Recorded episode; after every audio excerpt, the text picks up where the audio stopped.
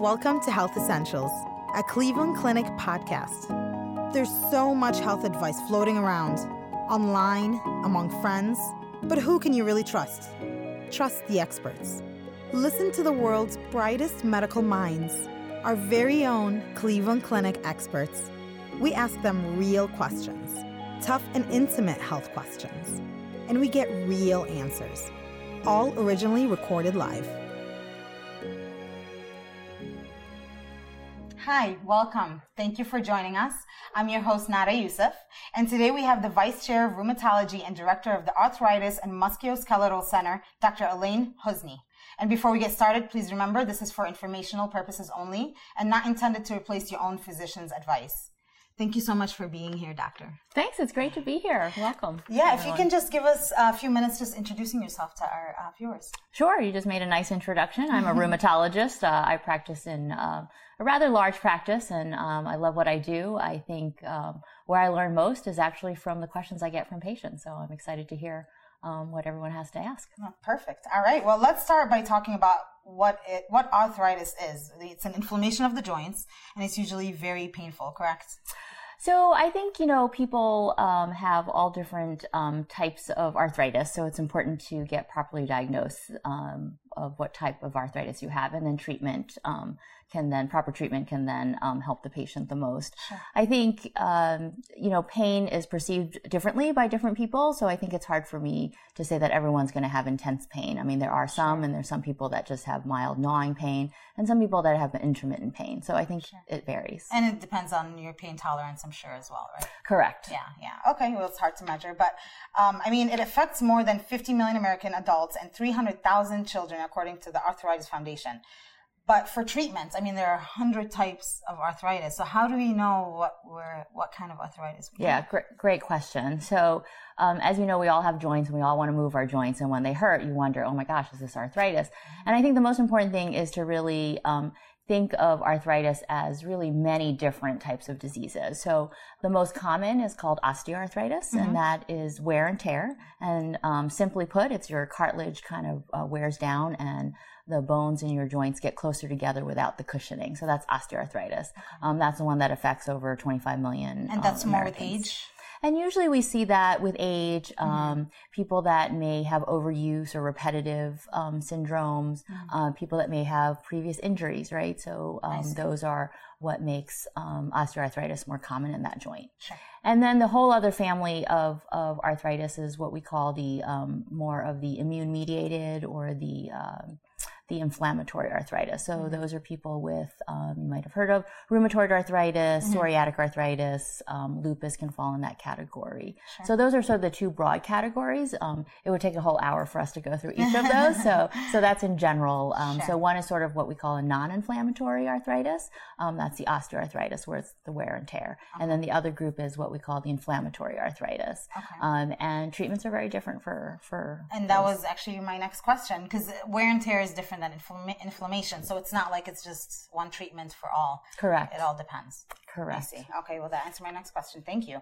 So, do we know what causes arthritis and is there a cure?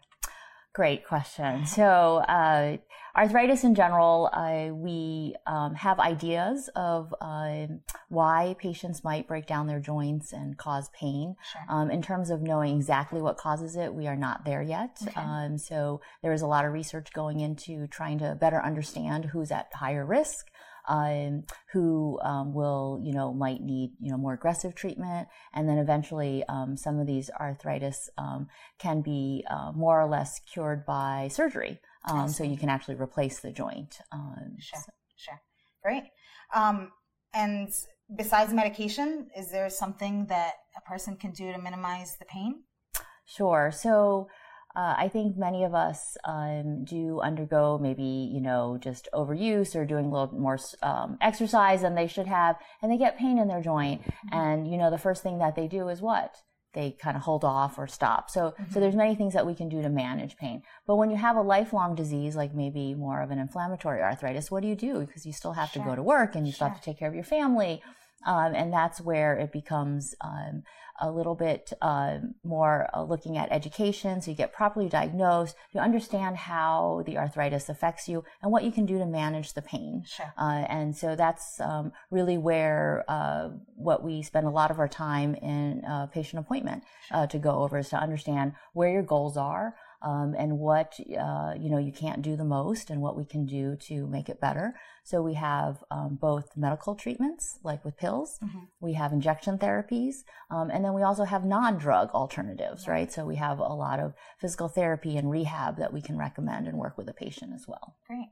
Now, um, Cleveland weather today, um, surprisingly nice and warm, but um, I've heard a lot about arthritis or the weather affecting your joints and arthritis can flare up from that. Is, is that is that a true story? Because I kind of heard both sides. Yeah, so that's really interesting. We actually have uh, tried to look at that, uh, how weather might affect, and we do know many people who say, "Oh, I know the rain's coming," or "I yeah. can feel it in my joints" before you even know what the weather is. Right. um, and how good can we be at predicting weather based on our joint pain? So I do believe that there's probably a lot to do with.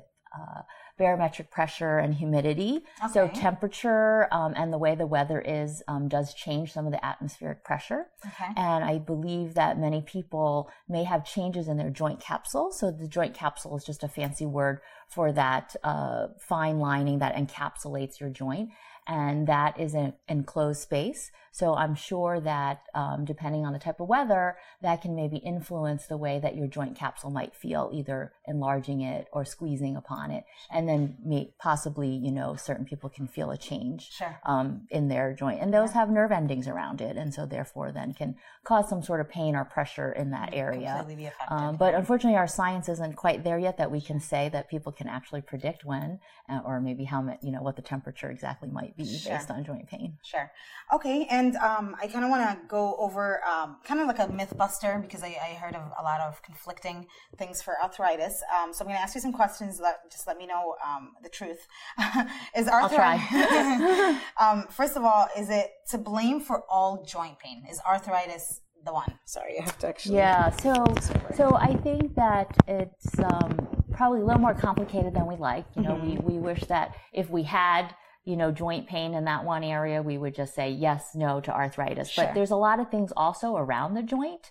So the joints do include the bones, as you think of, that helps us move, help us kind of bend, extend, and flex your joint. But there's also muscles around the joint. There's also tendons around the joint. So your joint, um, the musculoskeletal system, you know, sort of acts um, as a unit together with the bones, the cartilage, the tendons, the muscles.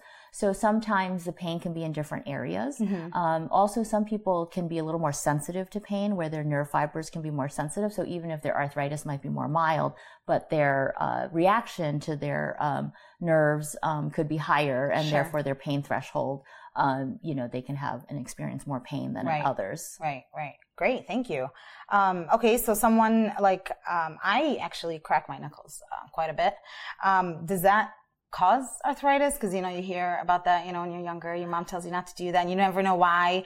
But is that uh, a factor at all? Yeah, it's interesting. You know, we know that it's quite habit forming. So we mm-hmm. know that people that actually um, cracked joints tends to do it under certain circumstances. So it's almost a habit forming for sure. cracking knuckles.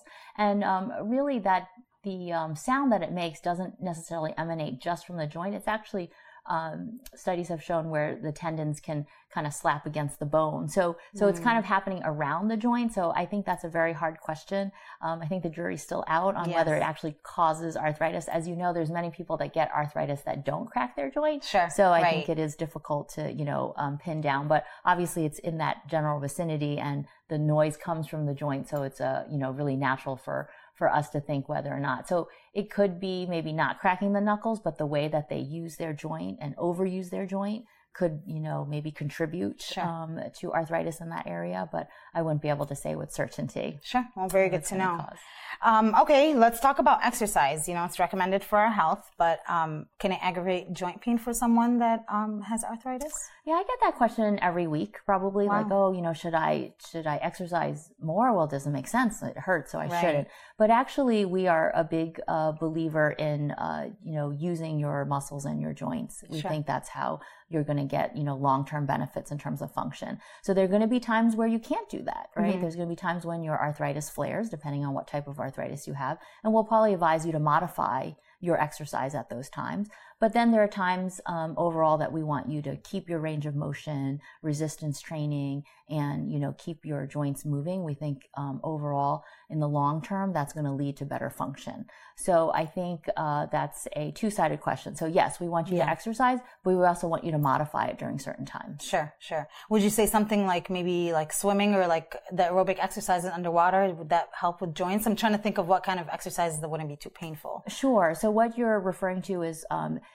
sort of the exercise that we see that is sort of a non-weight bearing, right? So mm-hmm. there are um, definitely exercise. You know, exercise. That's a that's actually a good point. I think exercise means different things to different people, different, right? As long as I'm moving, it's probably I consider that exercise. Right. Well, I cleaned my house today, so I exercise. right, exactly. right? That so is exercise. Versus, you know, oh man, I was only you know, and I was only doing the you know elliptical for an hour today right. instead of an hour and a half. I'm like, wow, you know. So so I think um, it is important to uh, be evaluated for exercise. So sure. there are therapists, physical therapists, exercise physiologists. There's many people um, that exercise is their um, is what they do for a living, right. and they can evaluate you to see what kind of exercise you might want to focus on. You know, is it your large muscle groups? Is it your small muscle groups? You know, where you are maybe weak. You know, sure. and then after that, there's also um, people that you know have never exercised before. Where do you even begin? Right. So maybe they have to start with water therapy, which yeah, is what you were right. Um, alluding to. You know, sure. some sort of less um, you know resistance. So yeah. there's water based therapy, land based therapy, and then obviously there's um, people that are a lot more high functioning who are um, you know have been exercising lifelong and they need to get to maybe a next level you know yeah. where they can yeah. use different forms of exercise maybe focusing on core you know sure. and then don't underestimate the um, the other sort of uh, maybe a little more non-traditional exercise like stretching and yoga sure. Um, and things walking like that. and the walking great well it sounds like there's a lot of customization based on the patient you probably deal with a variety of, of, of patients and kind of pain right but the um, message is that exercise can be good and we sure. have to modify it and adjust it and personalize it. Sure. It should be there. Yeah. Okay. And how about diet? Is that a huge factor in preventing arthritis? Is that true or false? Yeah, so I think diet um, is something that's so powerful mm-hmm. because you can control what you put into your body. So I do yeah. think it's a really important topic mm-hmm. in general.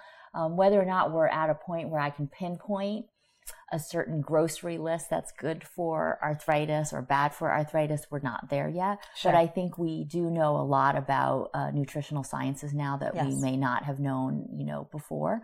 Uh, so there are certain um, overindulgences that can lead um, to not feeling as well and increasing, you know, how fatigued you might be, you know. So those that really, you know, focus on a lot of sweetened and processed foods aren't going to be as good as, as whole foods, you right, know. So foods right, that, um, that you shop for, um, that you need to shop for every day, you know, foods that really stay on your shelf for three weeks, you wonder, yeah, you know, right. how good could how it be? Could it you know, so you really normal. want to um, have a plate full of very varied um, diets sure. uh, where you see multiple colors, um, things that are whole food, whole foods, fresh vegetables. Those are always better than um, you know trying to limit the you know drive-through line yeah. at certain fast food. You know where sure. the salt and the sweet and the fried you know yeah, intake yeah. is is just being less controlled. So overall, we know a lot about you know eating more with whole foods sure. um, are going to be helpful, but as you know, that's a topic that we could spend the whole yeah, that could be half the hour on. That'd be the next one. so, so I think yeah. talking with your doctor about your diet, I think is a great start. Sure. And then depending on what chronic, other chronic illnesses you might have, we're going to tailor that diet sure. um, as well. And I'm guessing something that has to do with inflammation, like rheumatoid arthritis, like an anti-inflammatory diet, would be probably good for that. Correct. Correct. So there's a lot looking at that. Mm-hmm. Um, so I think the best way is really to have a more personalized approach. So I think some people that have severe rheumatoid arthritis, I think the diet will help, but they will also need some of the medications that a rheumatologist might recommend. Right. So it'll be a combination of things, sure. and their exercise program might look differently than someone with mild rheumatoid arthritis that might be on a different medication. Okay. Great. Great. And then. Um, speaking of diet, though, can uh, losing weight ease your joint pain? Is right. So I think we have a lot of studies looking at weight and osteoarthritis, which is the non-inflammatory. Mm. So we know that in osteoarthritis, that weight plays a big role in accelerating the cartilage loss and having excess weight, I should say. Um, can increase um, the rate that osteoarthritis can form. So perhaps in those patients that are overweight that have osteoarthritis, um, your weight becomes a bigger priority, um, especially if your osteoarthritis is in a weight bearing joint. So mm-hmm. that means hips, knees, ankles. You might want to um, consider, and you do have excess weight, then that's where we will focus on that. Sure, sure. Great to know. All right. Well, I'm going to go ahead and jump on to some uh, live questions that we're getting. Um, I'm going to go to Kareem. Is there any more research being conducted on arthritis pain? Yeah, so I think uh, research means many things to different people. Yes, uh, we true. do a lot of research here at the Cleveland Clinic trying to find uh, many different uh, ways to attack arthritis, um, trying to improve the ways that we look at, trying to improve patient outcomes. Um, and so, you know, many people might think of research as, oh, you know, am I going to be a guinea pig? This is an experimental. But research really has a, a large set of rules behind it. Sure. And that we only conduct research that, you know, is, is really following, you know, um, the, you know, NIH guidelines. Sure. And so it's important um, to see if you qualify for a research study and to have a conversation with your doctor to see if you would be a good candidate um, to be in a research study. Sure. And if you are, we learn lots. I mean, this is how we um, excel in our yes, understanding of right. research is to get patients in and involved. Sure. Um, but at the same time, not every clinical trial or research study is for you. So it's important to just get the knowledge. And just because you don't um, qualify for this one doesn't mean you might not qualify for another one. So research is sort of a dynamic process sure. um, that you should um, be looking out for different studies. So if the patient wants to um, get involved in a clinical trial, talk to your doctor. Correct. Yes. Okay. Yeah. So there are very strict um, ways that we look at which patient might respond to which trial. So it's going to be important to see if you qualify, Mhm. and then also, you know, how much time you might have at this time to participate in a trial, right? So we don't um, really just want people to sign on the dotted line and then decide, oh, you know, I'm going to, you know, vacation, and you know, so it might not be a great time. Then you find Yeah. another time. So this is all a uh, you know, just really fact finding and seeing which um, trial might fit for you. But I do think it's important um, to get patients excited about sure, research. Sure. That's great. And then knowing that it helps both sides of the patient Yes. and the doctors. Um, all right. And I have Cecilia. Uh, my mother's 86 years old and her knees are always aching. Is that arthritis? So that um, is something that's so hard to know, just um, you know, sort of over the phone or on the internet. So one of the best ways that we know whether or not you have arthritis is actually to come to get a visit by a rheumatologist, and the reason for that is because we look at all different things. So we look at um, how you're reacting to pain, but we also make it an X-ray because we want to kind of look at the bones um, and see what they're doing, and we might want to do an exam. So we want to see what's going on in the joint, how well it's moving compared to someone else that we see in your same age group. So all of those play a role into how we diagnose. So it's not just the pain, but we might um, get some laboratory markers, we might get some X-rays, and we'll do an exam. So we kind of take all of that together Mhm. um, with the patient, and then we can help diagnose Okay. more accurately. Great. Uh, and then uh, Jeff, I have diagnosis of RA and fibromyalgia. Um, are these commonly diagnosed together? What causes the extreme fatigue, and what can one do about it? Thank you. Sure. So rheumatoid arthritis is probably one of the more common inflammatory arthritis, so one that we'll hear about a little bit more than some Mhm. of the others. Um, it is a immune mediated or autoimmune disease, so we don't know what causes it. Um, and some people have mild RA, some people have moderate, and some people have very severe RA um, that requires more aggressive treatment.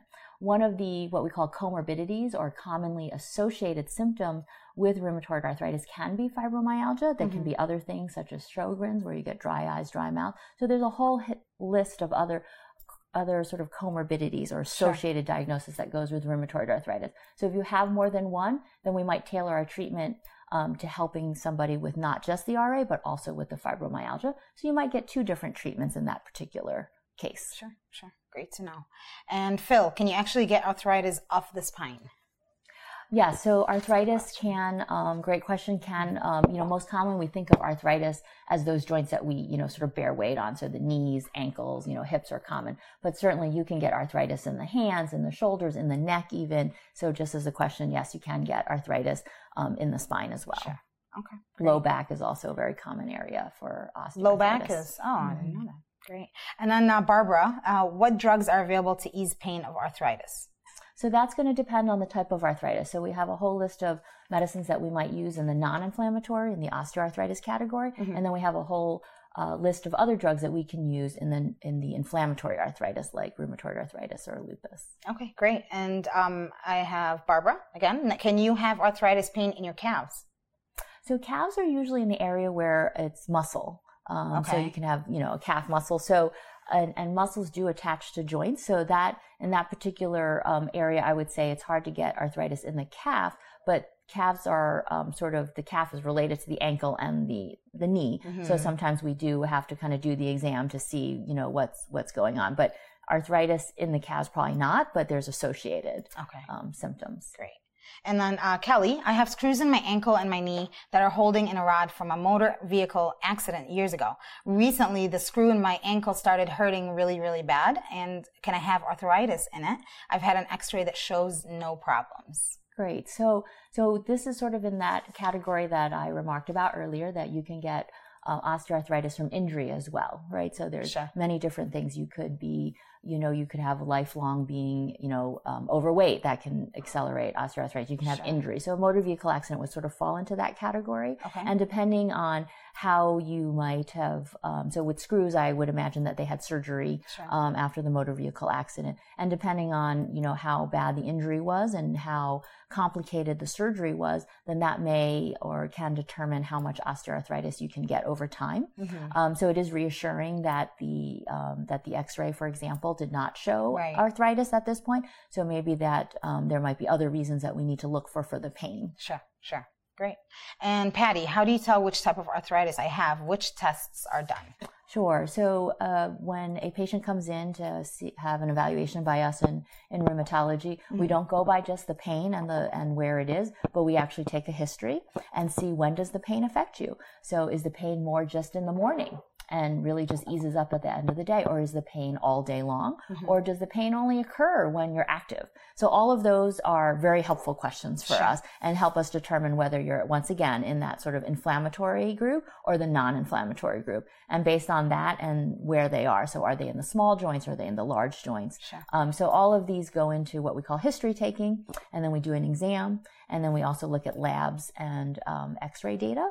And we become much more confident in being Right. able to tell you what kind of arthritis once we have all of those sort of checklists of items. Sure. So you would say, like, the very first appointment, if someone's seeing um, a rheumatologist, what to expect? It would be first, kind of like with the questions Get that you just history, mentioned. mhm. Okay, great. Get the and history, then based on that, you- get the exam, and then we'll determine whether or not you do need, you know, X-rays or or labs. And the most important thing um, to hear, and and maybe a little unsettling, is that you can actually have more than one type of arthritis, right? So so there could be something on going on in your knee, maybe from an injury from sports from a long time ago, but then you can also have develop another type of arthritis. So it is important to know that it might not just be one type, and so Right. you know, a formal evaluation would be helpful to sort all that out. And just out. like you said, depending on the body part, your joints are like hiding between a bunch of stuff. You still have to literally ask so many questions, do a lot of tests to, to find that out. Correct. So sometimes people can, you know, just have their bursa inflamed. Yeah. Um, you can have a bursitis, which is a fluid filled sac that's right next to your joint.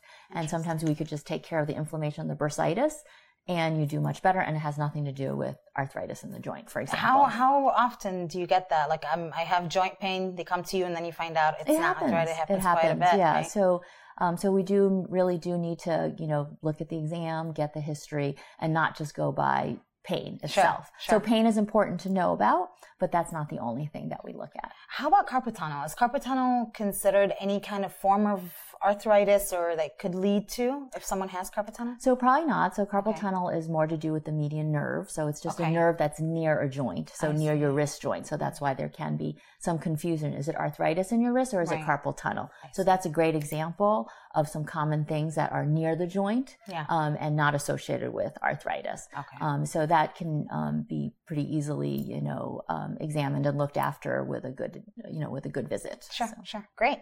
Um, Rob, I'm having bad uh, gout flare ups in my foot. What are the best treatments for this? Sure. So gout is another type of arthritis that's more in the inflammatory, um, you know, uh, Category? category that we were talking about. Yeah. Um, so people um, with gout, it does affect their joint. It's it's actually one of the most painful, probably one of the most common things we see that um, that actually enters the emergency room. So we know it really hurts because it kind Sure. of stops you in your track. Um, and gout is really due to an excess of uh, uric acid crystals. Um, and so our goal um, is to uh, actually take a little fluid out of that joint and look at it under a microscope and confirm um, that this is due to uh, gout. And once we know that, then we can treat. Um, and it's very, very treatable. Um, for And you said uric acid crystals. crystals. Yes. What are what is that exactly? So those are crystals. We have many different actually types of crystals that can form and cause um, joint pain. Gout would be the most common. The other ones um, that people might have heard of is pseudo gout, which is a different type of crystal that can also cause arthritis. But gout by far is the most common. most common one. Great. Um, let's see. And then William, how do I know if I have arthritis? How do I tell the difference between pain and arthritis? Right. So that is um, why we need more than just knowing about pain. Right. So that's going back to getting the history. So where is the pain? When does it occur? What makes it worse? Uh, that's the history part. And then we also, you know, look at family history and, and things like that. And then, of course, um, going back to the exam and then looking at x-ray and laboratory data. And putting those together, um, we become a lot more confident to tell the patient what type of arthritis they have. Great. Um, Lena is asking, what is the relation between psoriasis and arthritis? Right. So that's actually um, um, an interesting area for me because I study a lot of um, people with psoriatic arthritis. So there is a form of arthritis that can, can occur in people that have psoriasis. So normally, um, you know, many times people don't even see the connection. So we are still trying to study um, what that is all about. But basically, you could have um, arthritis for almost 10 years before you might even develop any symptoms of psoriatic arthritis. So it doesn't always happen at the same time and that's probably what makes it a little bit more difficult for us to um, diagnose. Um, but we are learning a lot more about it. So about not everybody with psoriasis is going to get psoriatic arthritis, but about a third of patients with psoriasis um, might end up with psoriatic arthritis. Is this a thing where psoriasis always comes first, or it's always So the majority of cases, like maybe about 80% of the cases, um, yes, the skin condition comes before the arthritis. Right. Um, in very, very rare conditions, the arthritis can occur before the skin, and then there's another 10% maybe where they occur together. Sure, sure. Okay. Um, and then uh, Sherry has a question. There's a lot of letters in here, but if you test positive RNP once and positive ANA, DNA and double DNA, does that make you positive for MXCTD and lupus? And I'm going to ask you to just define everything I just said because I'm not sure if Sure. So we call that the alphabet soup. So, Okay, so, so, so we uh, do that for a living. Um, we do a lot of um, autoimmune testing if we find that the patient comes in with a history that seems very probable for one of these diseases. So, such as lupus or rheumatoid arthritis, we will start ordering some of those lab tests that I talked about. Right. And it is like an alphabet soup. And so, um, depending on what we feel that the patient has more likely, we would order a set of those uh, lab tests. So we just don't blankly order a bunch of every single lab test. So we we do sort of personalize it to what they're complaining about. So in this particular, just sort of throwing out some of these alphabets. So a positive A and A, Yes. um, a positive um, anti DNA, or a positive RNP. Those are all in what we call sort of the the lupus um, family. Um, and then within the lupus family, she was alluding to, you can have an undifferentiated uh, type of connective tissue disease. You could have a mixed connective tissue disease, which is the MCTD. Okay. So these are, uh, you know, in that that family. So we look at these markers, and depending on how many are positive and how um, the titers are positive, we can then become more confident about what kind of um, diseases they fit into. sure. Um, so those are very different than if you came in for osteoarthritis. We would not order any of those Sure. tests. So it's just important to know um, the difference. And these markers are just helpful for us to know what kind of category you might be falling into. So they're not that definitive. So what I mean is there could be 10% of people in the US population that have a positive ANA and never develop lupus. So you have to take this all together. So this isn't as simple as, you know, one blood test can, you know, definitely decide what you're going to have. Right. So we usually put that all in context. So we do look at the blood test, we look at the x-rays, and we look at the history and well as the joint exam itself. Sure. And that's that's um that's crazy. I mean hundreds of arthritis types and you're going through every test and based on the pain and everything. I mean it must be really difficult. I mean Well, it's actually one of my favorite parts of the job because no no person, yeah, no Yeah. no person comes in the same. They, Yeah, no two people they- are the yeah, same. So Yeah. it's it's fun. You're kind of a detective, um, and you get their history, and then so after a while, it, it's not as confusing, uh, Yeah, you know, as sure. as it sounds. Um, and I think that's what makes people maybe a little bit, um, you know. Not comfortable going to see because they look on the internet and they say, oh, well, I'm not sure which one I fall into. I don't even know if I should go. But really, right. if you are having joint pain that's lasting for, you know, more than a couple weeks and in- interfering with your daily life, you need to see somebody. Sure. You definitely. know, would I come every time I just have a fleeting, you know, 30 second of knee pain and think I have arthritis? No. so you really want to kind of think about, um, you know, uh, prolonged pain, pain that's interfering with things that you're used to doing every day, changes in your pain pattern. Those are all important um, things that we want to know about and that you should get help for. Great. All right. Well, I'm going to do one more question. Okay. Um, I have Mike. I was newly diagnosed with RA. I'm 66 years old and now taking a 10 week methotrexate. Mm-hmm. I go offshore fishing and my wrists and hands and fingers swell and it hurts afterwards for about three days. Three days. Um, is this normal? So, uh, rheumatoid arthritis, like I said, is one of our more, most common type of inflammatory arthritis. Mm-hmm. And we really, our goal is to get people in what we call low disease activity or as close to remission as possible. Okay. So, if you're taking these drugs and you're still having a lot of joint swelling and you're not able to do the things you want to do, then we would say that um, you, you may need to come in for a visit and you may need to talk to your doctor about either adding a medication, um, escalating to a different medication. So, our goal is to always, you know, uh, start slow and move on up. So we don't really want to always start with the most aggressive, aggressive form of sure, medication. Sure. Um, methotrexate is what we call our anchor drug. You know, mm-hmm. it's a drug that's been around for 30 years. We're very familiar with it. It's a great drug. So I would say if every 10 patients that come in with rheumatoid arthritis, I would say more than half of them do really well on methotrexate alone. So we have that history. We, sure. we know how to monitor it. We know how to treat you.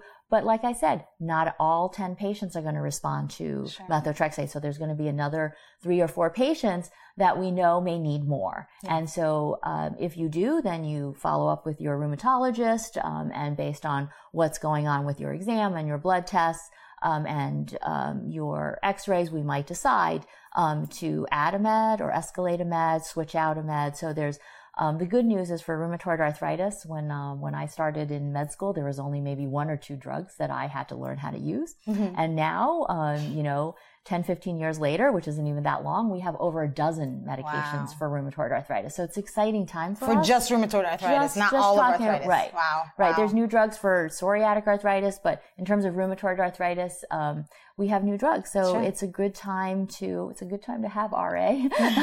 and, you know, we encourage people to uh, really be able to communicate with their rheumatologist. Sure. Well, we want to know the things that you can or cannot do so that we can tailor treatment. Sure. Um, so sometimes it's not just the x-ray alone or, you know, we need to hear from patients we need to kind of put all our, um, you know, sort of categories together, labs and x-rays and exam and how you're doing and what you like to do. So fishing, you want to do fishing. So, you know, we, we want to be able to get people in low disease activity. Sure, sure. That's great. It's, you know, but it's going to take time. Yeah. It yeah. A lot of investigation, a lot of time, mm-hmm. open-mindedness. A little bit so of trial and error things. with yeah. the medication sure. is to be expected and doesn't mean that you have, you know, something wrong with you. It's just, um, you know, how we treat, we have really lifelong relationships with our patients and we are very used to that and very comfortable with that. Sure, sure. Um, well, you've been very, very useful. This is very great information. But before I let you go, is there anything you want to tell our viewers that maybe I didn't touch on?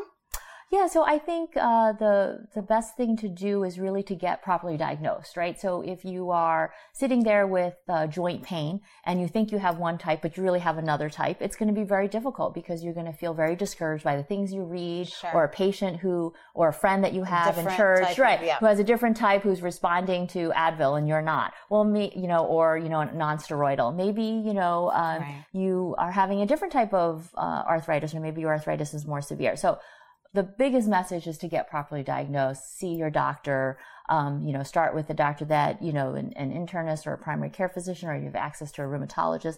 Um, people will get you there. You just have to um, get properly diagnosed and just not assume you have one type of arthritis. I think that's an important yeah. message. And I think another one you're saying it's, it's okay to go to a primary doctor and, mm-hmm. and complain about arthritis pain. It doesn't mean you need to go straight into a rheumatologist. Correct. It just, just depends on, sure. you know, where you live, what sure. you have access to, what sure. your re- relationship with is with your current um, physician. Um, and usually if you have one of the more difficult arthritis, um, most people will be seeing a rheumatologist who specializes um, in, in arthritis. Sure. Thank you. Thank you so much. This is, this is all very uh, good information information. And for more health tips information, make sure you follow us on Facebook, Twitter, Instagram, and Snapchat at Cleveland Clinic, just one word. And we'll see you again next time.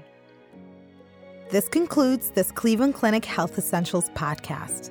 Thank you for listening. Join us again soon.